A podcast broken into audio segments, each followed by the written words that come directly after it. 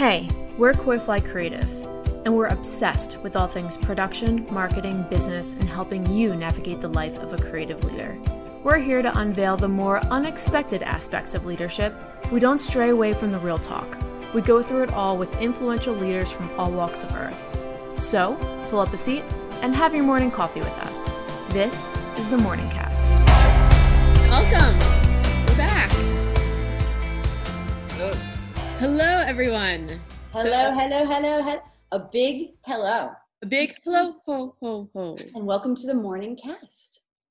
Yes. Um, let's introduce ourselves. I'm Shelly, and I need some more coffee.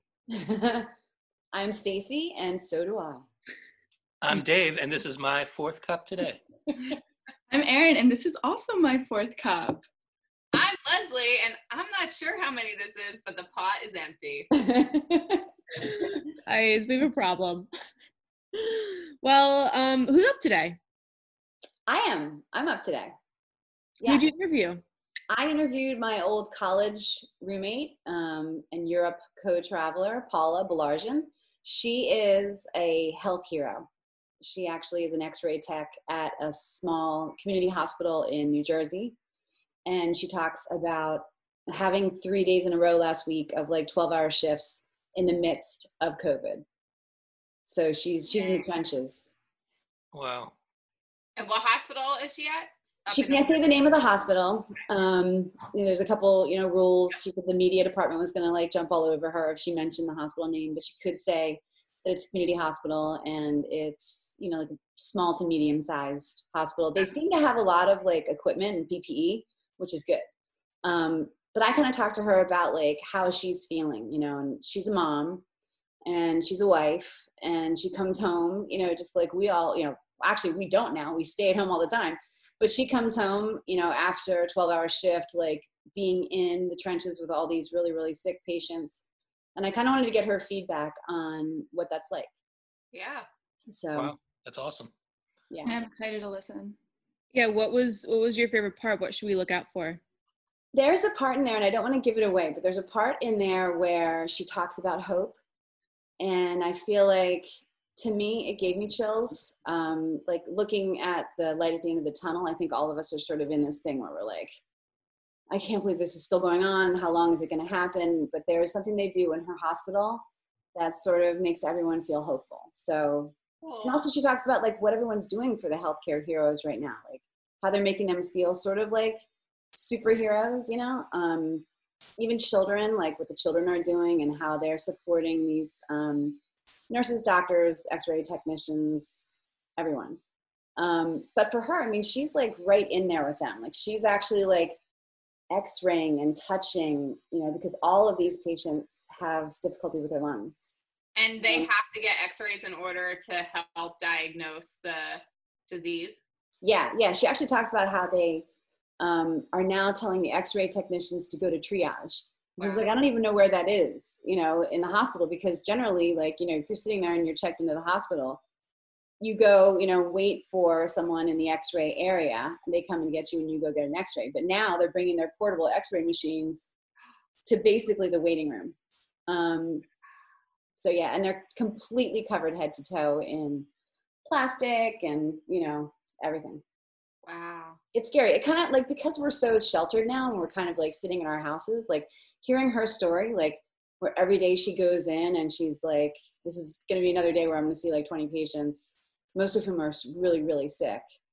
Um, it's inspiring and scary and surreal. Wow. I'm excited. Yeah. I'm excited to hear from her. Plus, she's really funny. Cool. awesome. Okay, do you guys want to get started? Yeah. Let's do this. My name is Paula Balarjan, and I'm an X-ray tech at a hospital in Central Jersey. awesome. So what um what's going on? Like what is your job? Like maybe we'll talk about like what's your job first and then how has So, it uh, changed? So I work mostly per diem, which means like we get pulled in to help out the full-time and part-timers. So that means usually I work a lot of weekends, nights, whenever they don't work. So I see what happens usually like nighttime, weekend. So that usually means we get put into the emergency room. hmm and that's frontline. So now they're coming in that way. Um, normally it was straight through the emergency room, but now there's steps prior to the emergency room because they don't want to infect like other places where they shouldn't. So, So, what, now we're what was like status quo before? Like, what, how did everything work when someone came in, when a patient came in that you needed to work with before versus now? That, that's that's cool slant.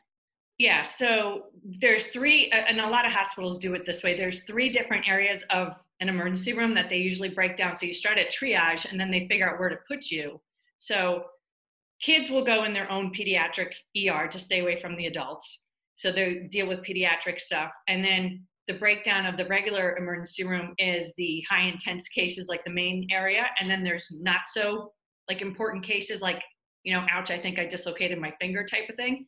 So you're going to go on like a slower track. But because there's so many people that have, it, it started out that way. And then they started, as I would go in like once a week and I would see how things would just progress to the normal three areas of the emergency room started breaking down into different areas. So they got rid of the peds because there's no kids coming in anymore. Wow. So that becomes like a COVID unit. The main ER um, is broken up with rooms that have actual doors, and then there was rooms where there was just curtains. So in the beginning, they wouldn't put like the positive people with behind a curtain because you're still infecting. You could be infecting other people. So they would stick them in the room with the door, and then they created the negative air. But now it just got so bad that everything is COVID positive. So. Wow. So like Yeah. initially, like what kind of, you know, they call it personal protection equipment, right? The PPE. Yeah. So initially, like what kind of PPE would you wear and has that changed? Um, we were we've been fortunate that in the very beginning we were just given a surgical mask and the CDC guidelines were different at that point as far as precautions versus whether it was airborne or droplet. So they said, no, no, you're fine. You don't need an N95. You just need the um, the surgical mask. And we're like, no, we don't.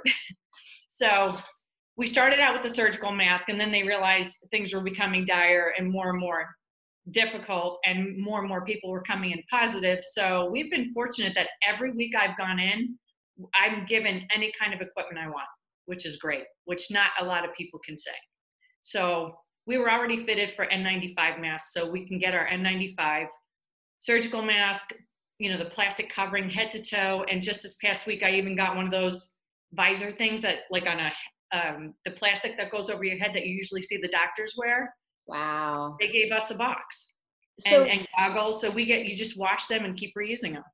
so um you said you have to get fitted for an N95 mask? Yeah, because that that's the mask that um, really really protects you because it molds to your face. So back before any of this started, because we always deal with isolation patients, we call it. So they could have been like pneumonia or something, you know, a lung disease or something where if you walk into their room, you are at risk of getting whatever. So we've always had those masks.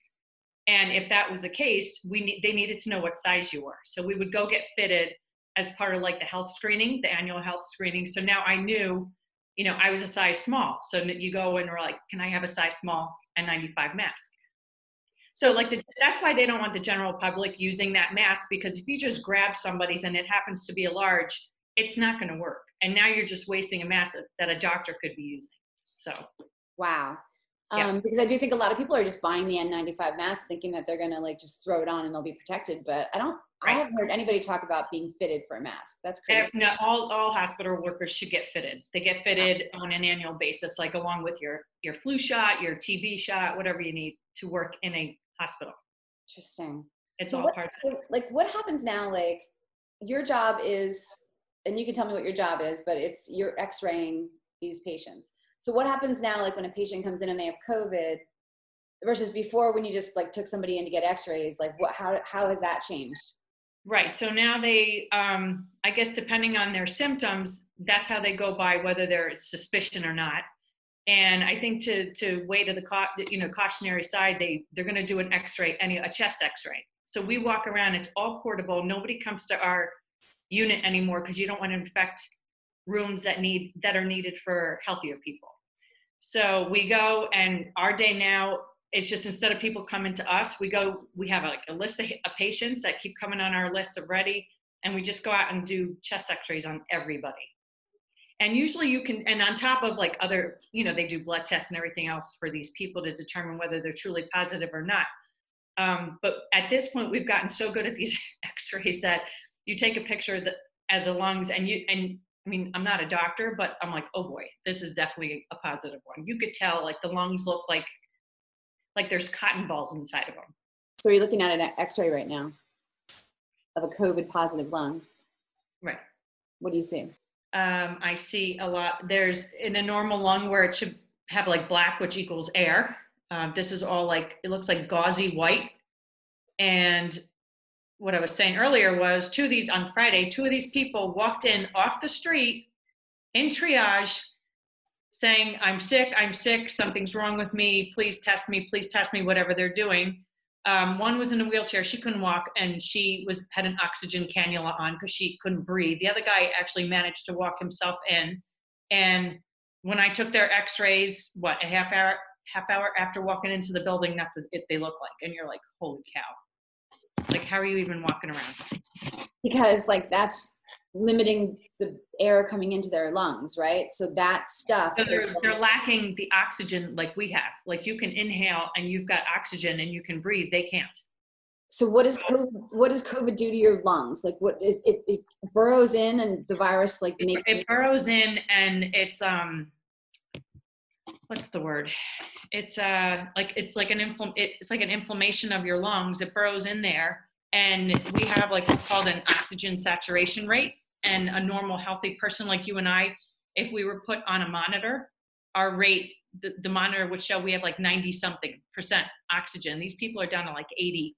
So sometimes if they're really bad and I look down at the picture, I'm like, and I don't realize I do that. I didn't say anything. I look at them like, okay, thank you, thank you. Your doctor will be in a minute. That's why they have uh, X-rays. One of the first tests they they do, and that on top of they have to confirm it with whatever the, either if they're using the swab or uh, the blood test that confirms it 100%. Wow. But at least with the with the X-ray, there will be automatic suspicion because a normal lung does not look like that. So at least you know if they come in saying, "I've had a fever, I can't breathe," like all the symptoms, and they're like, "Well, we don't know if you have it or not," and then you know the X-ray is one of the first things to show up, and the radiologist sees it, they can say, you know, definitely suspicion of COVID positive and then they're going to set those people aside and treat them differently than somebody who has pneumonia. Okay, what did you guys think? What did you think? I have so many things that I want to talk about. I have four major things though. Okay. One, the whole part when she was talking about how like it's airborne versus droplet and they're getting these recommendations from everybody I get that there's like margins of error, but that infuriated me because we had that knowledge. So that bothered me. And I, I so that was one. Meaning um, like they didn't know in the beginning and they did, they didn't, they, they yeah, did because there's knowledge about it being air, airborne or droplet from other countries. So why wasn't that information getting to them? And why were they being direct at, I have a million questions there. Right. Um, then when she, that x-ray was insane wasn't it? I think it needs to be up there longer. I'm, that I'm, freaked me out. Obviously, my editing, you know, for for you guys, for your purpose—it'd be better once everyone sees it in the public. But it's just crazy to see it what a normal one looks like, and then to see that that's frightening. Just unbelievable. That's unbelievable. And then the fact that she's mentioning that there's no rapid tests, I can't even get started on that don't it's not anymore. That's what we're here for. Let's get started on it. I also can't imagine just the the visual of because we've we were recently in the er with luke my son and just seeing you know we had to go to like six different rooms in parts of the hospital for him to get x-rayed. I can't even imagine that visual of just seeing an er in a huge x-ray machine just getting rolled in to the er like that's that's got to be surreal and I have pictures of that too. I'm going to share that wow. when we finish the edit because it's it's a crazy huge big machine. I talk about it more in the next half. Just wild. Yeah. Yeah. I think even like going off of the x-ray machine like she is one of the first people to know whether or not these these patients have it and I mean, I can't imagine what the mental toll of that would take on her. And like, you know, the, of course, the patient wants to know right then and there, and maybe based off her reaction, like they, you know, they probably already know. But it's just that is what stuck out to me is that like she is the first person essentially. She's front line. She's totally front line. But yeah. she can't say anything because she's not a doctor. Right. So I love the part where she's like, and there was more to that that I cut out because I was like, I can't put this in there because it's sort of like not not good.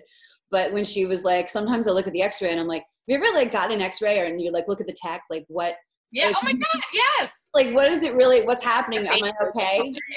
Or like Yeah. ultrasounds, you're like, do they know what the baby's sex is? You Yeah. know? So I think that's kind of They cool. have to like keep this amazing poker face Poker face. that yeah. Yeah. we should go to Vegas. The doctor will be right here. The doctor will be right in. They're like, what am I? Am I dying? Am I okay? Like, yeah. Mhm. What do you think, Dave? I'm, I mean, I'm intrigued by it. I can't wait to dive back into the second half. Um, I think she's providing a lot of really important and fascinating insights that are not public knowledge, really. Yeah. You I know, had no just- idea. I had no Yeah. idea that the lung was that much of a telltale sign. And then they're and they're chest X-raying everyone that comes in with symptoms. and that it's, I mean, something that they've never seen before. Like, I don't know how long she's been doing this, but that's like insane to me. It is insane that that is how they find out. Yeah, Prelim find out instead of a rap. I can't. I Yeah. can't. I'm just I'm just so glad that there are hospitals that do have the correct PPE mm-hmm. equipment, you know, true. like that have correct PPE, I mean.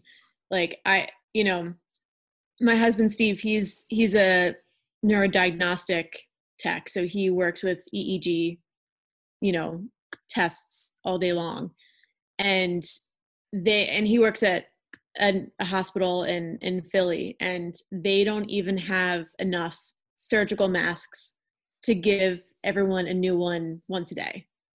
Basically, they gave him a surgical mask and a brown paper bag Yeah, and said, when you're not using the surgical mask for the next two plus weeks, just put in the brown paper bag. yeah. She talks about that. That's the Oh, next thing she talks about. Actually, is the brown paper bag versus plastic. And, Which I thought, I thought now- that that plastic or cardboard held on to the virus for longer. So this is another like epiphany that I had while listening to her. There's like a bunch. The the next half is a lot even more interesting in the beginning. Cool. Let's jump in. Yeah, And we talk about we talk about too like what kind of person does it take to do this? You know, like what is it about you that makes you do this versus some other people? So, all right. I'm ready. Wow. Cool. Okay. Let's jump back in. Like, do you guys have testing for everybody? We do, but I heard that it takes a while. It's not a, it's we don't have rapid tests yet. It's uh it takes a couple days to get back. Which that doesn't help a lot of people either. So if you get to take an X-ray and you see that this is the COVID lung, that's like a that's like a Yeah, it's it's a red flag for everybody. yeah. The doctors will know that that's a red flag. And you know, just use common sense at that point. If you're running 104 fever, shortness of breath, and this X-ray, like, most likely you have it. You just have to get the test to prove that you have it. but Right, they, they at this point to not continuously infect the rest of the population they're going on the assumption that you are positive even though you're not we haven't tested you yet because you have to So do you come in contact with the patients? Are they sitting on your gurney by the time you walk in? Like how who brings the patients to the, the X-ray? they don't come to us we go to them now So you go, you get the patient. now and we stay with this portable machine we stay in the room and i could do the x-ray in the room because it's a digital machine so it comes up automatically like a laptop So you walk out into the waiting room and you're like, okay, patient John, come back in. yeah so now we're even walk so now- you, like or like they walk. No, we stay there. So it's it's crazy because not only are we going into these rooms, these emergency rooms that were you know that are already like separated, they've gone they've taken another step to the point now we we're dragging the machine over to triage, where you're just right when you're walking into the hospital.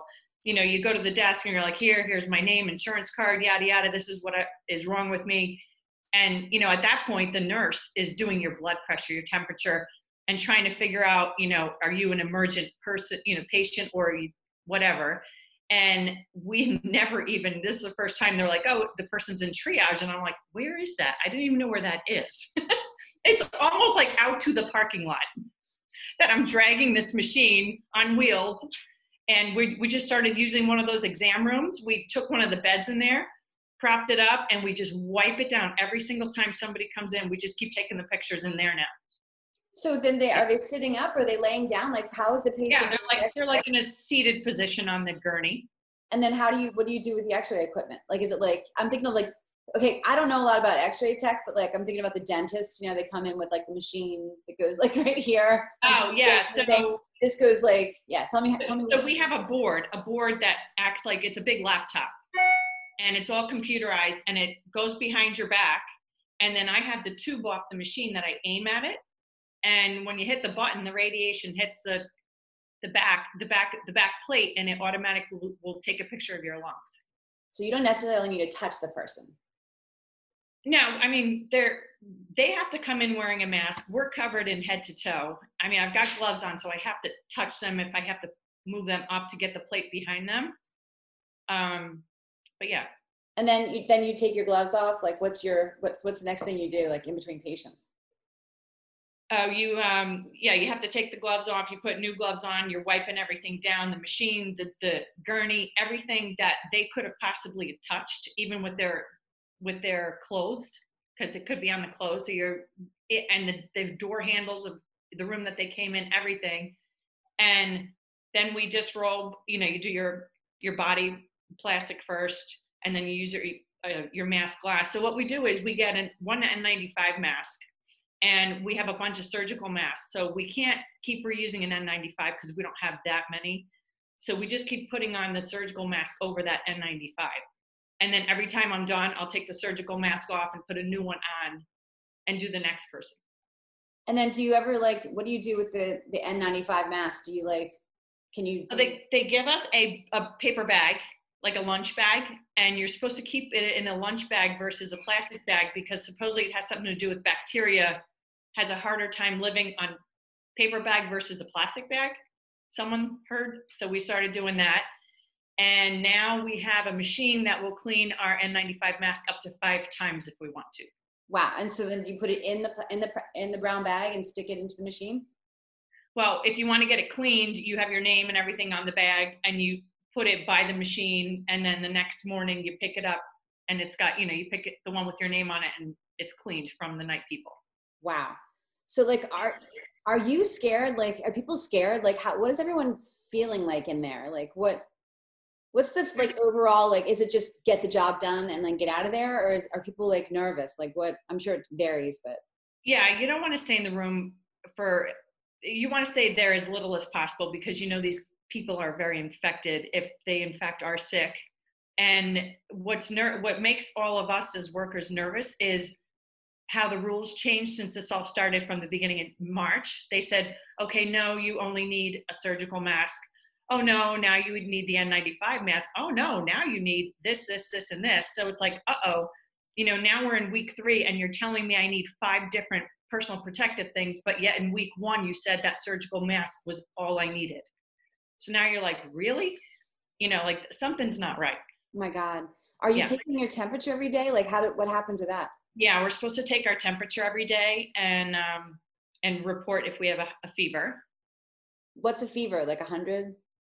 anything over 98.6 they said wow so if you have 98.9 what do you do they're going to start questioning so they so if you if you say okay i have a 98.9 do they say okay you can't come in today or they're like okay you can come in today but then tomorrow if you still have like what what do they say you're supposed to well at this point they're i mean if i don't call and i have a 99 like that's on me.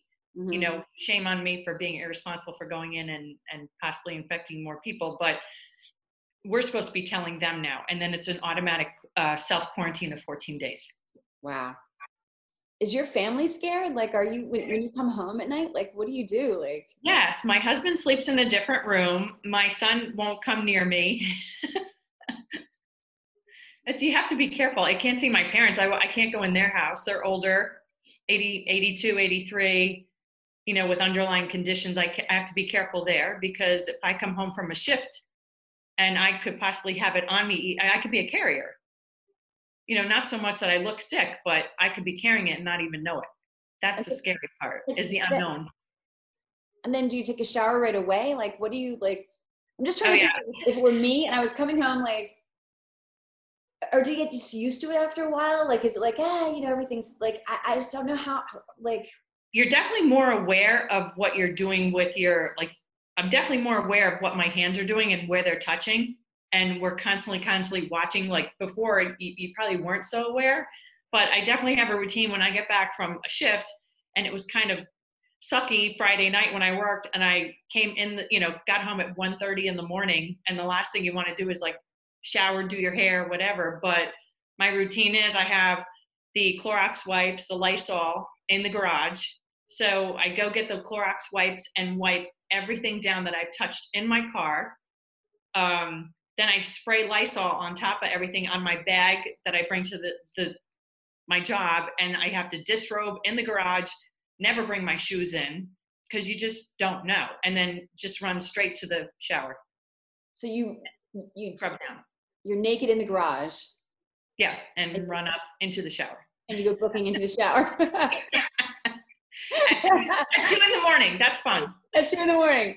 Are they like, so, like, is there any, are they giving you any more money for this? Like, it feels like that this is like, I know. You would think dangerous. Like, what are they doing? Is there any kind of something that you know- Unfortunately, not. I'm not union. I'm not part of a union. Um, just a per diem. So unfortunately, that that is the that's where we work. We, even before this virus, we were always prone to something in the hospitals. Like whenever you, we would go up to ICU, intensive care unit. Those people are so so super sick, and whenever there's they, they plaster on the on the, the doors if they have an isolation issue, which means that they are infectious and you have to gown up, suit up. We always had to do this before even this virus. And they would tell you what what what you need to protect yourself from, and then they'd have all the equipment right outside the door.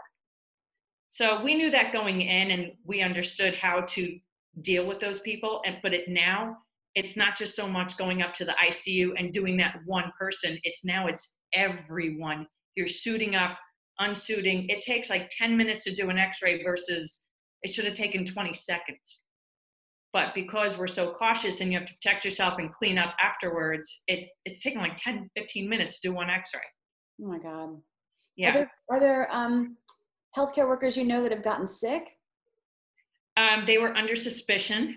Nobody actually tested positive. There was uh, probably four people i know that were out for a 14 day self quarantine because they had fevers. And like maybe cold it cold symptoms. Mhm. so things like that but they all came back and they're working So what, like, do you think that there are people that don't want to do this, like, that are like not coming in because they're scared? Like, what what keeps you going back in? Like, what makes you want to do this? Like, I know you, Paula, like, and I know you're like a tough. Um, I don't know of anybody in my department that has not come back in. Um, n- not that I know of, but for me personally, it's it's what I signed up for. So I I knew that going in, and anything medical like this, whether it's a, a pandemic or not, you're you're bound to see things, and you're in there. So it, I guess it takes a certain person. what kind? What do, and- you, what do you think it is about you that makes you like? What is that person like? What? Um, I just want to help, like of wanting to. If I'm able and capable of helping someone, why not? Versus just sitting doing nothing. Like I want to do something. And if I hold a license and I'm capable of doing this and I'm healthy, why not use me as another set of hands? So it's just, I don't know. That's moving. It really is. Like, it makes me. I'm selfish.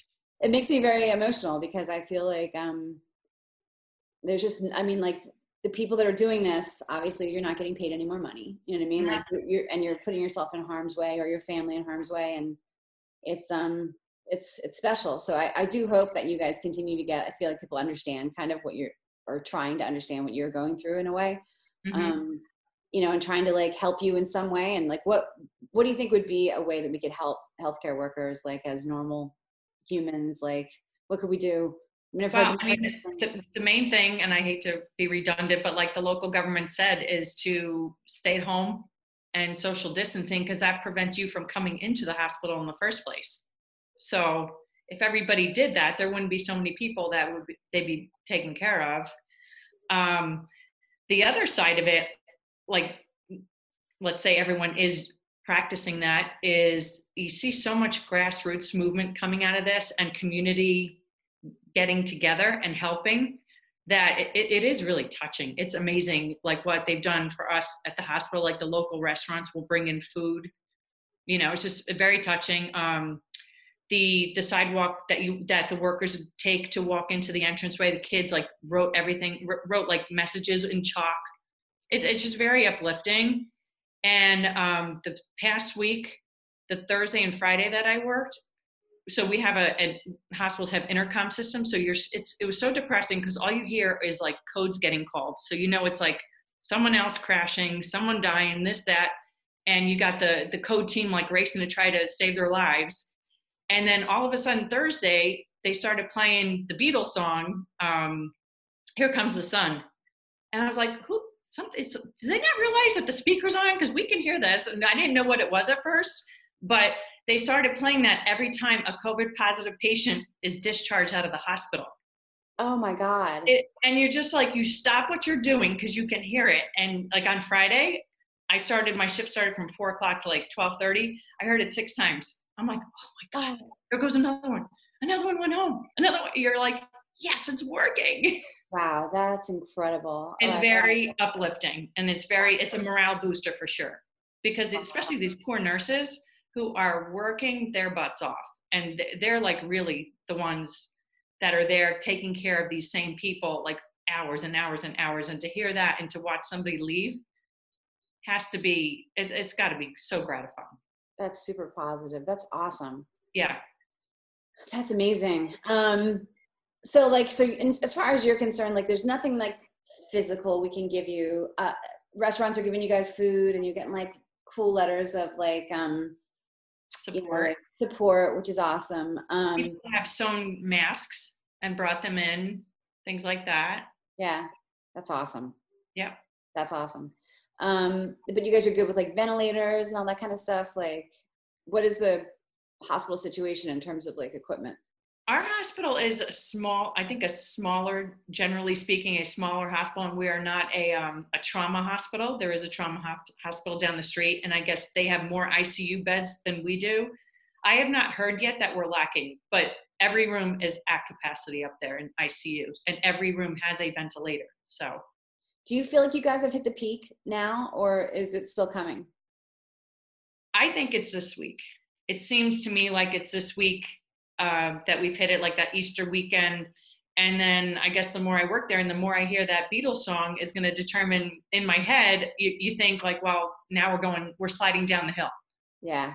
Because the more that song gets played, there's more and more people leaving the hospital, and that's what you want to see. She's just incredible. This is it's like what she does every day. That's it. You know, it's her job, and the selflessness of it is incredible. Yeah, when she said like, you know, if I'm healthy and I'm capable, like why not use me was uh inspiring. It was awesome. Mm-hmm. Yeah. I mean, who thinks like that? Like you're going into the you know, mouth of the beast, you know, like but that's how these people think. They're like, mm-hmm. and sure Steve's the same way. Like I, I'm healthy. I'm gonna go in there. I'm gonna do what I need to do. And what else is there? Yeah. It's crazy.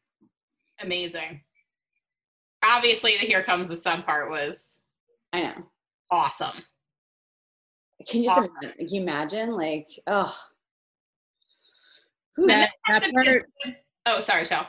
no I was, I was just gonna say that part almost made me cry it's yeah. just like simply because like it's so hard to see the other side of things especially her because paula she is the person who helps diagnose she's not the person who helps cure. So all she's seeing is hundreds and hundreds and hundreds of people coming in her door, potentially with this disease that can kill them and kill her and kill everyone around them. But she never saw like the other side of people actually leaving. She only heard the code, the, you know, the coding alarms, right? So I think that was so crazy for the hospital to do to have that here comes the sun I would think too, yeah. as a patient, and you hear that, that would be motivating. That would give you some kind of a, you know what I mean? It's hope. it's hope. It's like, you know, how do you like quantify hope right now? Like, how do you, Mhm. you know, where is the hope? Like, none of us really know what how this is going to end. And some brilliant person in her hospital is like, let's play, let's play a song. You know, when everybody leaves, like, brilliant. Yeah, and I think for the like for the rest of their lives that that song's gonna affect them in this way. Like it's not just like a, a in this moment kind of thing. I think forever when they hear that they're gonna be put right back into that moment. the other part for me that was real like real resonate re- resonating uh was not only is she sacrificing how she sacrifices at her job every day but the home piece of it like not getting to be around her husband or like you know and her kids and that's Yes. awful So it's like social distancing, but also social distancing in your home with your family and you're social distan- distancing from them as well.